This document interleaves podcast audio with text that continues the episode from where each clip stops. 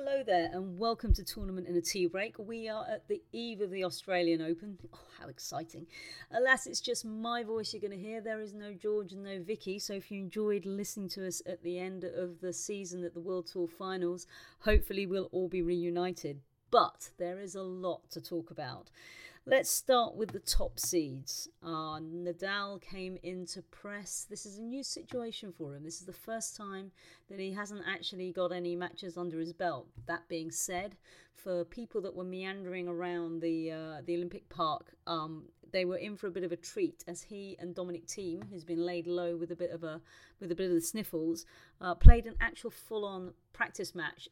Ball, ball kids, line umpires, the works just so that they could actually get some match practice and set practice in. So he's obviously trying to get himself as ready as possible. Did he reveal much about his knee? No, not really. Did we expect him to? No, not really. Federer, on the other hand, is probably the most relaxed out of all of the all of the big five that, or maybe the big four and a half that are, are left. Uh, last year, he finished at quite a trot, and honestly, his whole feeling last year was, I'm just happy to be here. It's a little bit like that. Again, he knows that he's got big points to uh, defend, but he really doesn't think that it's going to be anywhere near as cataclysmic a year as it was for him.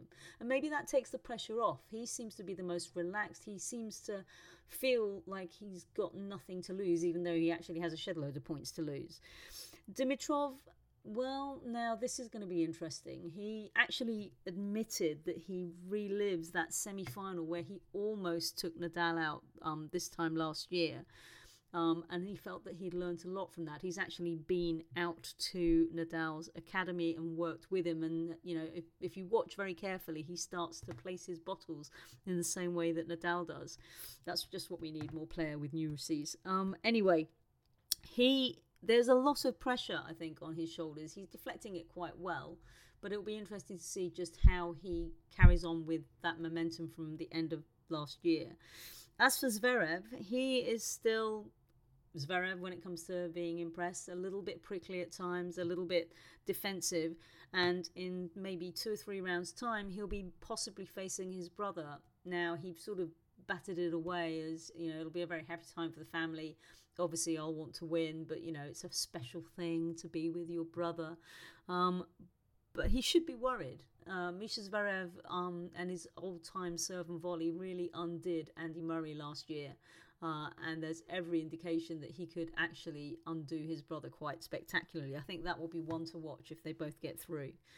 On the women's side, uh, those of us that were in Singapore saw the palpable relief that was on Simona Halep's face when she finally got the number one. In fact, those of us that have been watching the women's tour quite closely were actually probably felt a little bit of you know guilty pleasure in the fact that Halep had finally got her hands on it, but now the pressure is on for her to get that elusive slam. Does the number one help or hinder? Well, if you look at Kerber and the whole of 2017, she was an absolute mess, and yet out of the spotlight, out of the top ten, she suddenly, you know, found her uh, match legs again. So she'll be one to watch. Uh, Halep, my heart says it ought to be her. Um, equally, for Caroline Wozniacki, she batted away questions about whether or not she felt that um, there was any more pressure for her to get that slam. You know, it is an awfully long time since she was at the very, very top of the game. Uh, can she do it? I just don't know. There's too many other players with a lot more sort of weapons in their arsenal. Uh, I think she'll do well, but I think she's going to probably um, fall a little bit short. Muguruza is the is the big worry, to be honest. Um, she had that awful cramping episode in Brisbane where she keeled over like a like a nine pin, um, and she withdrew. Well, she managed to win, heaven knows how, in Sydney to get to the quarterfinals, and then obviously withdrew afterwards. Um, she's doing her best. I did watch her a little bit in training today. She looked like she was hitting and moving well. Has she got the experience to play herself into form? That's the question. You know, players that have been around a lot longer, have won a lot more titles, know what it means to play yourself into form in a slam. The first and only two slam, you know, sorry, the you know, she's contested three slam finals won two of them. You know, does that give her the does that give her the ability and the and the experience to to play herself into form? I'm not sure. Uh, if anything, I think that uh, Muguruza will be one of our shocks. And as for Svitolina, last year she cut a forlorn figure in, in the WTA finals. Nothing seemed to be going right for her, and she even seemed to be quite disgruntled with her team. This year, she seems to be a little more together. She obviously started the season with a title. Um, has she got what it takes to go all the way through? I'm not sure. Maybe not at the start of the year, but I certainly will keep an eye on her for, for the rest of the year. And that brings us to the Brits, uh, where once we used to have an, you know an armada sailing across uh, across the um, seas into the harbour to, to do battle. We have just three. Johanna Konta obviously is our our top favourite. I mean, she probably is going to go the furthest. She will probably get to the end of the first week. Uh, she may come unstuck when she gets to Karolina Pliskova, um, but she certainly has has the legs to to do well here.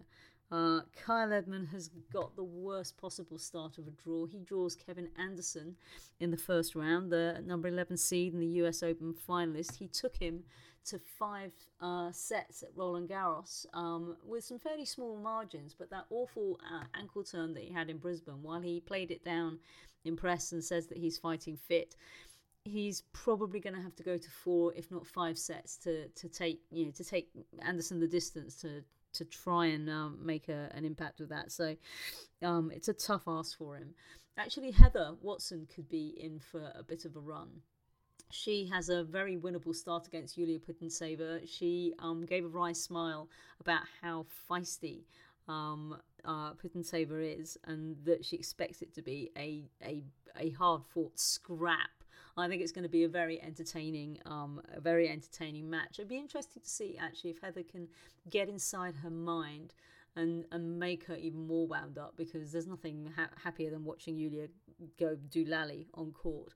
Heather could be good for a few rounds, um, but uh, but we shall see keep up to date with everything that we've got. We're going to be all over the place. We're going to be doing little bits and pieces on Instagram. We're going to be putting all of our articles and all of our pictures um, on Pinterest.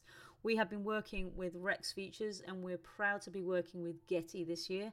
So all of our pictures will be on Pinterest. Check those out.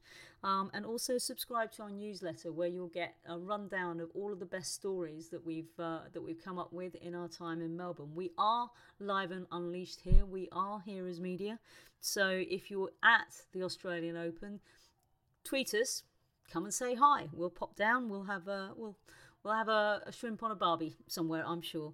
Uh, anyway, you've been listening to Ros Satar. Uh, let's get this party started.